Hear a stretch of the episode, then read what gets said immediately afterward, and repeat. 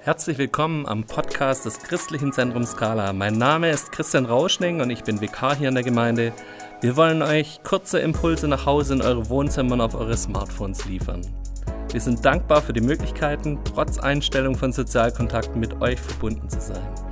Wir wollen uns gegenseitig unterstützen, dass wir in dieser Krise unseren Fokus weiterhin auf Jesus setzen. Dazu werden wir ganz verschiedene Menschen aus unserer Gemeinde in diesem Podcast hören und jeder wird uns einen geistlichen Impuls geben. Und weil heute Sonntag ist, hören wir die Predigt von Florian Kühnen zu dem Thema reifes Christsein. Wir freuen uns schon auf dich, Florian. Herzlich willkommen. Hallo. Schön, dass du da bist. Du bist Leiter der jungen Gemeinde. Du dich muss man eigentlich nicht weit vorstellen, weil die Leute kennen dich hier in der Gemeinde. Und ich danke dir, dass wir dir trotzdem aber ein paar Fragen am Anfang stellen dürfen. Florian, wie hat Corona deinen Alltag verändert? Meinen Alltag. Ich bin abends wieder öfter zu Hause ähm, in meiner WG. Wir haben in der Gemeinde keine Abendveranstaltung mehr oder doch, wir haben gar keine mehr. Und äh, deshalb habe ich gerade abends wieder mehr Zeit mit meiner WG zu kochen und das finde ich echt auch ziemlich schön. Also im Gegensatz zu anderen Leuten führt es bei dir zur Gemeinschaft, der Coronavirus. Das ist ja auch eine witzige Entwicklung. Ja, ich habe hier meine ganzen Sozialkontakte in der Gemeinde, sind natürlich jetzt sehr minimiert, aber die WG, die gibt es natürlich trotzdem, da wohne ich ja. Die Leute muss ich ja sehen, also die darf ich sehen. Und äh, das führt in dem Sinn zu einer anderen Gemeinschaft, die ich sonst natürlich auch manchmal habe, aber eben weniger und das finde ich gerade eine richtig gute Entwicklung eigentlich. Jetzt bist du als Leiter der jungen Gemeinde ja verantwortlich für deinen Ranger, für die Jugend, für die Basics. Wie schaffst du es, Kontakt zu halten in solchen Zeiten? Es ist manchmal gar nicht so einfach, weil ich bin ja für relativ viele Leute ähm, solch abdecken. Und ich schaffe das eigentlich im Prinzip nicht alleine, aber ich meine, ich habe bei den Kundschaftern zum Beispiel die ganzen Teamleiter, die Kontakt halten zu ihren Teams. Ähm, bei der Jugend, äh, der TP, der dafür verantwortlich ist, da, der wollte auch noch einen Podcast machen. Ich hoffe, meine kriegt das noch bald hin. Und ähm, genau so, habe ich das also meistens gar nicht so direkt persönlich in der Hand, natürlich zu den Leitern schon, aber nicht zu den einzelnen Leuten. Das kann ich gar nicht so abdecken. Okay. Du bist jemand, den, hab, den ich als einen Denker einfach auch ja so kennengelernt habe. Du machst dir über Dinge Gedanken, du musst Dinge auch durchdenken, so du brauchst es für dich. Wie gehst du mit diesem ganzen Thema um Corona und wie schaffst du es bei allem Krisenmodus deinen Fokus auf Jesus zu halten? Eine spannende Frage.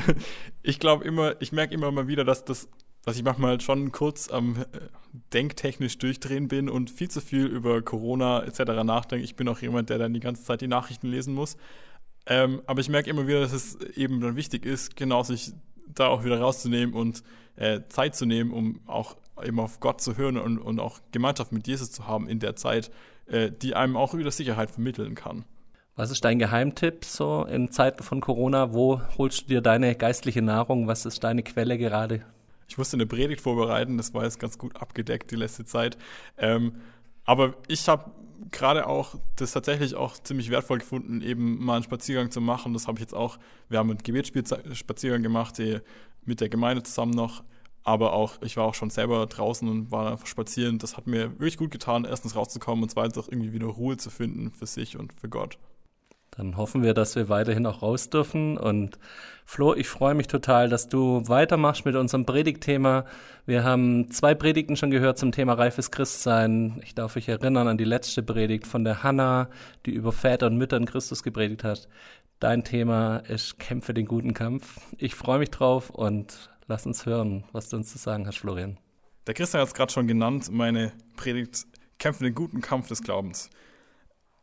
Zeit steht ja, gerade steht alles Kopf und ich habe mir gedacht, oh, jetzt habe ich endlich mal wieder ein bisschen mehr Zeit für mich. Die Gemeinde ähm, macht keine Veranstaltung mehr, wir dürfen nichts mehr machen und ich kann eh nicht so viel ausrichten, weil ich darf ja auch nicht so viel machen. Aber ich finde den Gedanken ganz schön unreif. Vielleicht kennt ihr den Gedanken auch. Ähm, und die aktuelle Predigtserie, hat der Christian auch schon gesagt, und diese Hauskreisserie, die wir parallel dazu haben, beschäftigt sich mit dem Thema Reife oder vielmehr mit dem Thema, wie wir als Christen reifer werden können. Im Kampf um etwas, da kann Reife entstehen. Jede Herausforderung, jede Anstrengung, die wir unternehmen und jeder Kampf, Kampf, den wir im Leben unternehmen, der bringt unweigerlich neue Erfahrungen. Positive oder negative. Und die Frage ist, ob wir diese Erfahrung nachher zu Reife verarbeiten können. Und dabei kommt es ein bisschen darauf an, für was wir kämpfen, gegen oder wen wir kämpfen und vor allem, wie wir den guten Kampf des Glaubens kämpfen. Ähm, ich werde mit der ersten Frage anfangen. Für was kämpfen wir? In 1. Timotheus 1, Vers 1. Timotheus 6, Vers 12 steht, kämpfe den guten Kampf, der zum Leben, zu einem Leben Glauben gehört und gewinne den Siegespreis, das ewige Leben, zu dem Gott dich berufen hat. Erinnere dich immer wieder daran, dass du dich vor vielen Zeugen klar und offen zu deinem Glauben bekannt hast. Paulus hat diese Worte verfasst und geschrieben und wenn wir uns das Leben von Paulus angucken, dann können wir feststellen, dass er ein richtiger Kämpfer war. Paulus wurde als Saulus geboren in Tarsus und er hat eine jüdische Ausbildung nach den orthodoxen Lehren der Pharisäer durchgemacht. Er hat bei einem, einem der bekanntesten Lehrer, dem Gamaliel, äh, gelernt. Und Saulus war überaus gut gebildet. Er war ziemlich talentiert und auch didaktisch sehr begabt und er hat mit all dem, was er konnte, mit seinen Talenten, hat er die jüdischen Gesetze verfechtet. Er hat für diese Gesetze eingestanden, für die gekämpft. Er hat die verehrt und bewundert, weil er die als die ausschlaggebenden und wichtigen, erlösenden Gesetze des Judentums gehalten hat. Und dann kam irgendwann diese jüdische Sekte.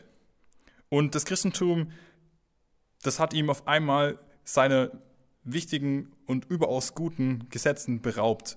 Denn die Christen haben äh, gesagt, dass Jesus besser ist und wichtiger ist als diese Gesetze, die er so toll findet. Und Saulus hat mit allem, was ihm zur Verfügung gestanden ist, mit all dem, was er tun konnte, hat er versucht, ähm, diese Christen zu bekämpfen. Er war einer der Christenverfolger zu der Zeit. Er hat alle Christen, die er gefunden hat, verfolgt und versucht, die in Gewahrsam zu nehmen, zu verhaften und zu verurteilen. Er hat sich Vollmachten ausstellen lassen, die er mitgenommen hat, um eben immer, wenn er unterwegs war, zum Beispiel auf der Reise nach Damaskus, ähm, um diese Jünger dann direkt verhaften zu können. Saulus klingt wirklich hoch motiviert für den Kampf, den er da kämpft und den er sich wirklich selber auf die Fahnen geschrieben hat, den er angenommen hat. Und auf diesem Weg nach Damaskus, ähm, da begegnet er auf einmal einem hellen Licht. Er hört Gottes Stimme, wie sie sagt, Jesus fragt ihn, warum verfolgst du mich?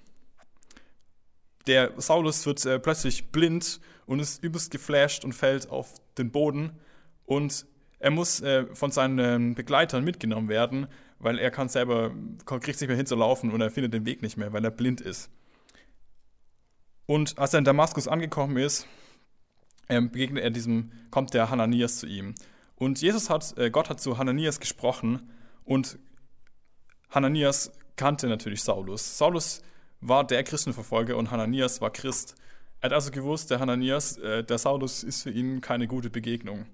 Aber er war treu und hat ähm, die Botschaft weitergegeben, die Jesus, die Gott ihm gesagt hatte.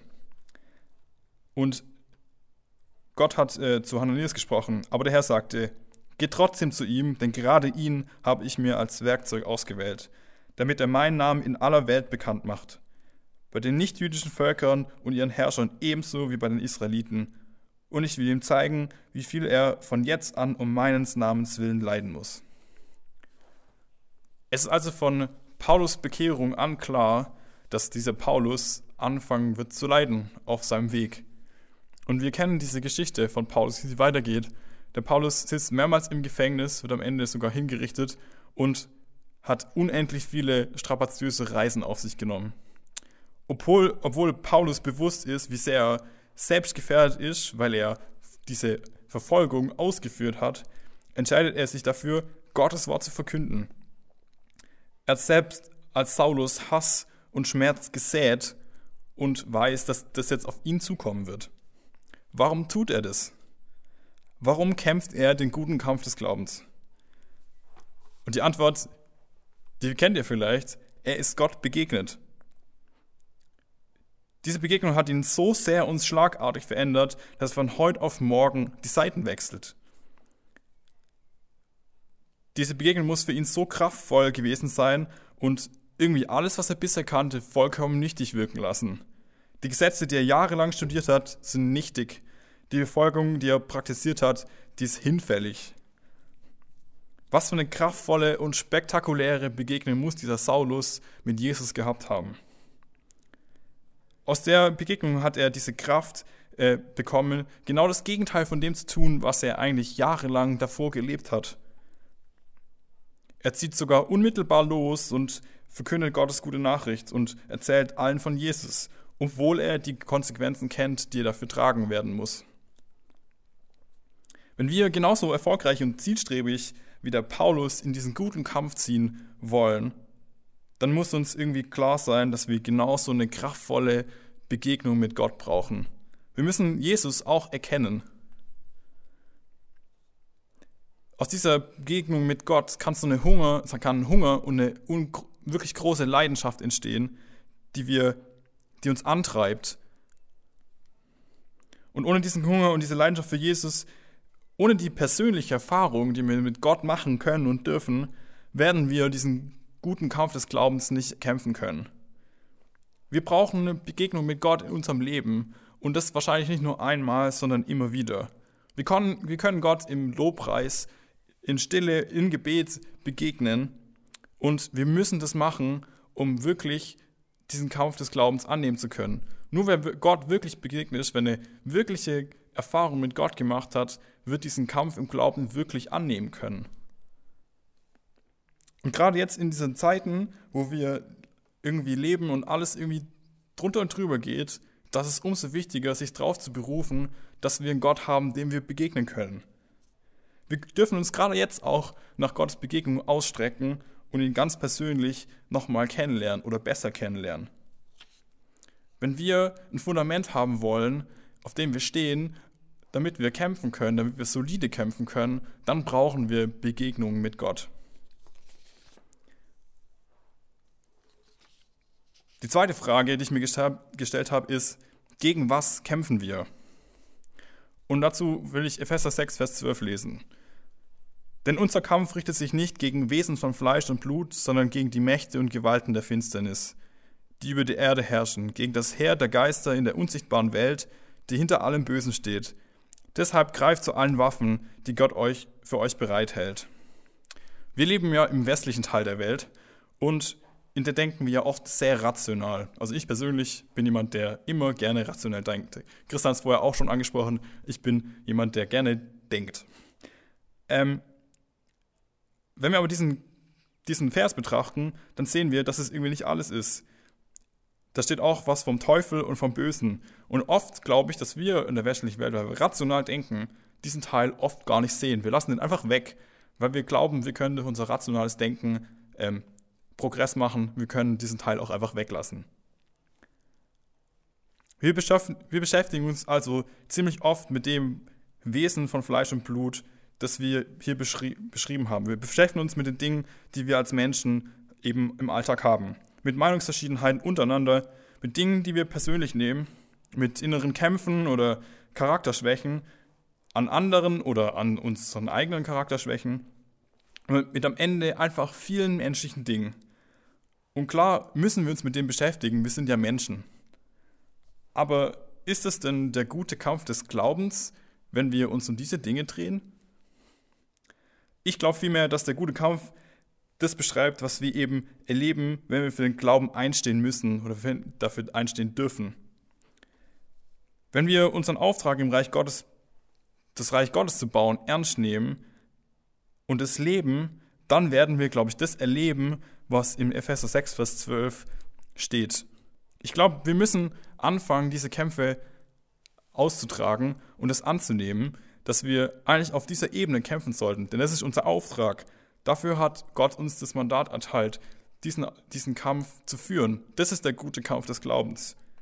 Ich glaube, Reife bedeutet genau das, dass wir diese menschliche Ebene irgendwie hinter uns lassen.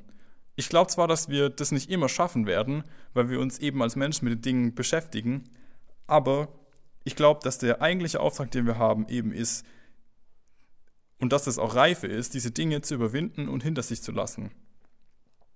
Wenn wir in einem Kampf stecken und wir sind verwundet, dann können wir uns nicht die ganze Zeit um unsere Wunde kümmern, sondern wir müssen weiter kämpfen.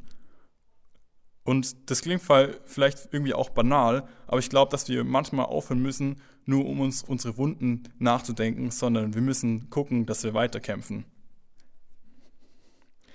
Der Rainer Bonke hat es auch mal in einem Bild beschrieben für Gemeinde und hat gesagt, Gemeinde ist kein Lazarett von Verletzten, sondern ist eigentlich eher wie ein Rettungsschiff, das draußen unterwegs ist, um die Verlorenen zu retten. Und in unserer Zeit, die wir jetzt gerade leben, braucht es Menschen, die diese Hoffnung haben, die sich nicht nur um ihre eigenen Probleme und ihr fast leeres Toilettenpapier kümmern, sondern die bereit sind, ja für andere einzustehen und andere ein Rettungsschiff zu sein. Wie kämpfen wir den guten Kampf des Glaubens? Mir sind dazu fünf Dinge eingefallen und ich denke, da gibt es bestimmt noch ein paar mehr, aber ich will mal fünf, diese fünf nennen. Welcher Stellenwert und welche Priorität hat Glaube für dich? Für Paulus war es eigentlich total klar, dass nach seiner Bekehrung nichts mehr anderes gab als den Glauben, als Gottes Wort in die Welt zu bringen. Er hat sein komplettes Leben damit verbracht, Gemeinden zu gründen, Briefe an Gemeinden zu schreiben, die Gemeinden zu unterstützen, wie er konnte, Gottes Wort auszulegen. Und das war alles, was er gemacht hat. Wenn wir vom Kampf reden, dann müssen wir irgendwie wissen, dass wir den Kampf nicht nebenher führen können. Es muss eigentlich was sein, was in unserem Leben Priorität Nummer eins hat. Wir müssen unseren Glauben leben. Es braucht schon echt einen ziemlichen Fokus, um irgendwas gewinnen zu können in einem Kampf. Und ich glaube, wir müssen in unserem Leben anfangen, ja, den Glauben an erste Stelle zu, stehen, zu stellen und die Dinge, die wir sonst im Leben tun, dem unterzuordnen. Wenn uns das wirklich auf dem Herzen liegt, wie dem Paulus es auf dem Herzen gelegen ist, der alles dafür gegeben hat, der ganz, sein ganzes Leben danach gelebt hat. Der hat dafür gebrannt, der hat den Hunger danach, Gott, äh, ja, Gottes Wort weiterzugeben. Ja, dann können wir auch was erreichen. Dann können wir Kämpfe gewinnen. Wir müssen lernen, da kommen wir zum zweiten Punkt, Zweifel auszuräumen. Wir alle haben Fragen und Dinge, die wir nicht verstehen, Dinge, die wir nicht klären können, weil die Fragen einfach zu groß sind. Und wir dürfen, dürfen diese Fragen auch haben. Und wir werden nicht alles erklären können, das ist auch klar.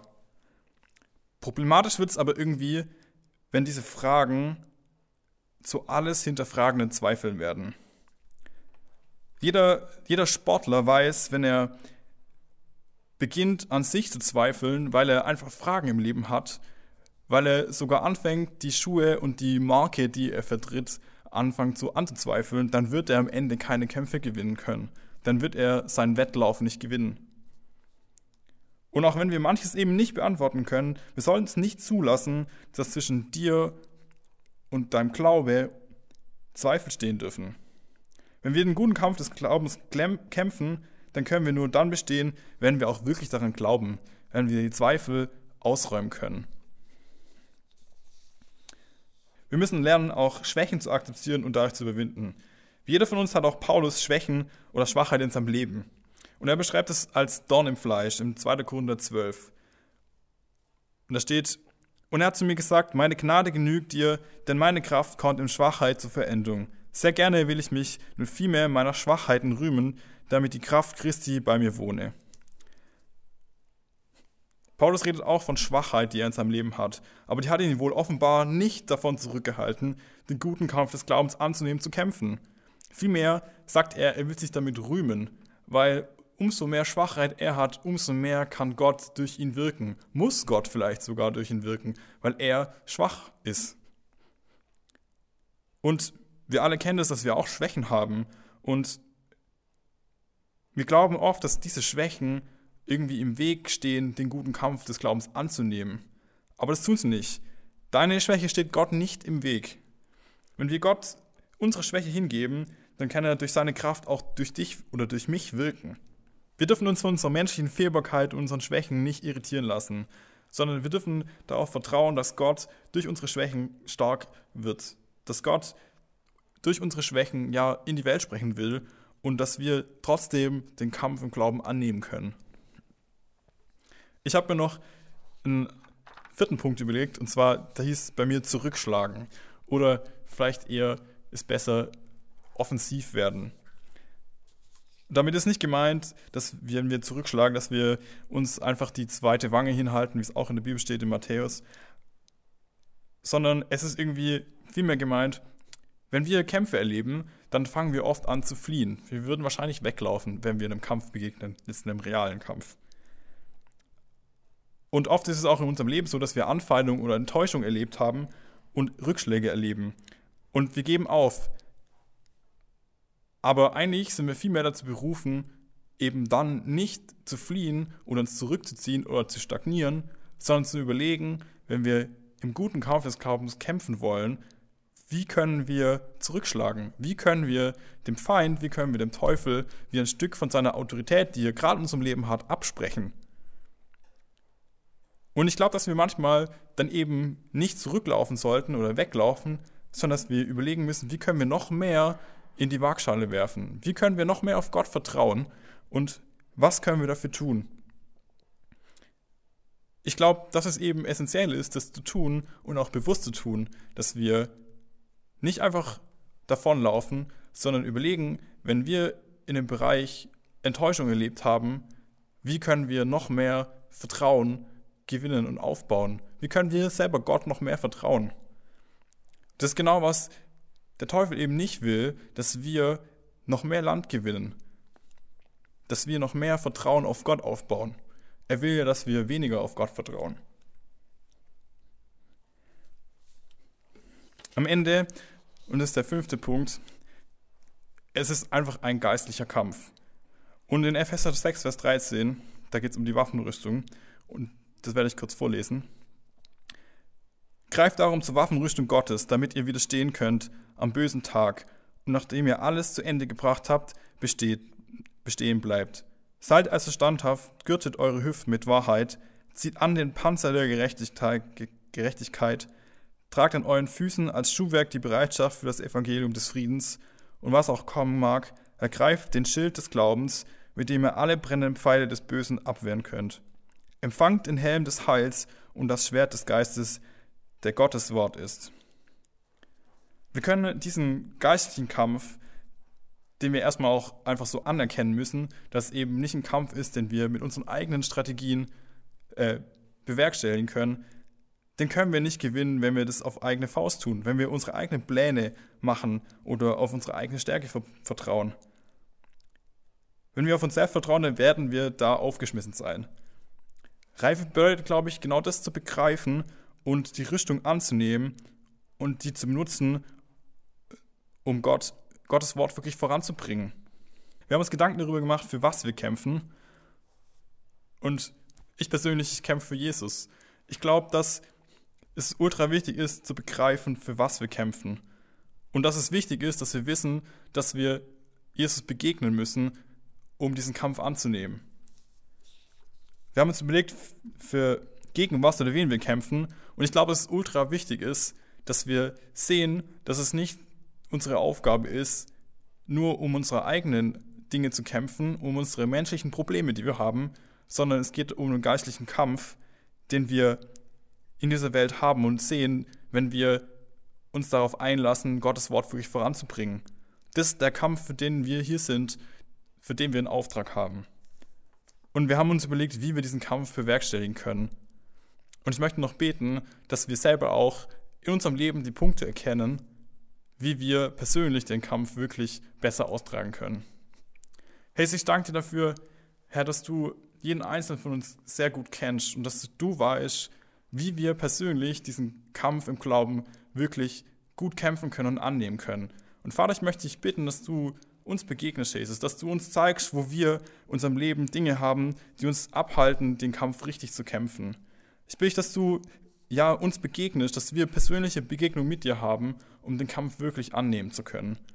Herr, und ich danke dir dafür, dass du ja ein Gott bist, der da mit uns geht, der uns mit auf den Weg nimmt und wir wissen dürfen, dass wir diesen Kampf nicht alleine kämpfen, sondern dass du uns ausgestattet hast, um diesen Kampf ja zu gewinnen. Amen. Herzlichen Dank dir, Florian, für diese Predigt. Danke für die tiefen und guten Worte. Danke, dass du uns mit reingenommen hast in dieses Thema. Darf ich dich bitten, dass du noch ein Segensgebet für den heutigen Tag für uns betest? Herzlich Dank dir dafür, dass wir, ja, auch wenn wir gerade eine Zeit haben, in der wir uns nicht sehen können, dass wir trotzdem zusammen stehen dürfen, Jesus. Und ich bitte, dass du die Zeit, die wir haben, wenn wir unsere Podcasts anhören, Herr, dass wir die auch nutzen, um voneinander im Gebet zusammenzustehen, Jesus. Und ich bitte, dass du die Zeiten segnest, die wir haben können, in dir, mit dir im Gebet, Jesus. Amen. Amen. Ich darf noch einen kurzen Werbeblock machen. Heute ist ein weltweiter Gebetstag gegen die Corona-Epidemie.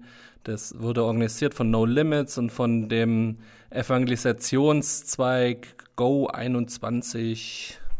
Ähm, ich darf euch einfach einladen, wenn ihr heute den ganzen Tag über betet, es werden weltweit Menschen dazu aufgefordert, heute diesen Tag sich zum Beten zu nehmen für unser Gesundheitswesen, für unsere Menschen, die erkrankt sind, dass wir beten, dass dieser Virus eingedämmt werden kann, für weise Entscheidungen von unseren Regierungen, Betet doch einfach mit und nehmt euch diesen Sonntag heute Zeit, um auch da im Gebet für einzustehen.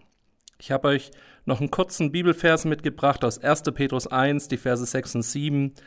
Deshalb jubelt vor lauter Freude, obwohl ihr jetzt für eine Weile den unterschiedlichsten Prüfungen ausgesetzt seid und manche schwere durchmacht. Doch dadurch soll sich euer Glaube bewähren und es wird sich zeigen, dass er wertvoller ist als alles vergängliche Gold, das je ja durch Feuer geprüft wird. Denn wenn Jesus Christus sich offenbart, wird auch die Echtheit eures Glaubens sichtbar werden und euch Lob, Ehre und Herrlichkeit einbringen. Wir wünschen euch Gottes Segen für diesen Sonntag. Wir wünschen euch alles Gute. Bleibt uns gewogen und wir wünschen euch viel Spaß. Danke dir, Florian. Danke dir. Tschüss. Das war der Podcast des Christlichen Zentrums Scala. Für mehr Infos besucht unsere Homepage unter www.scala.church oder scala-schaundorf.de.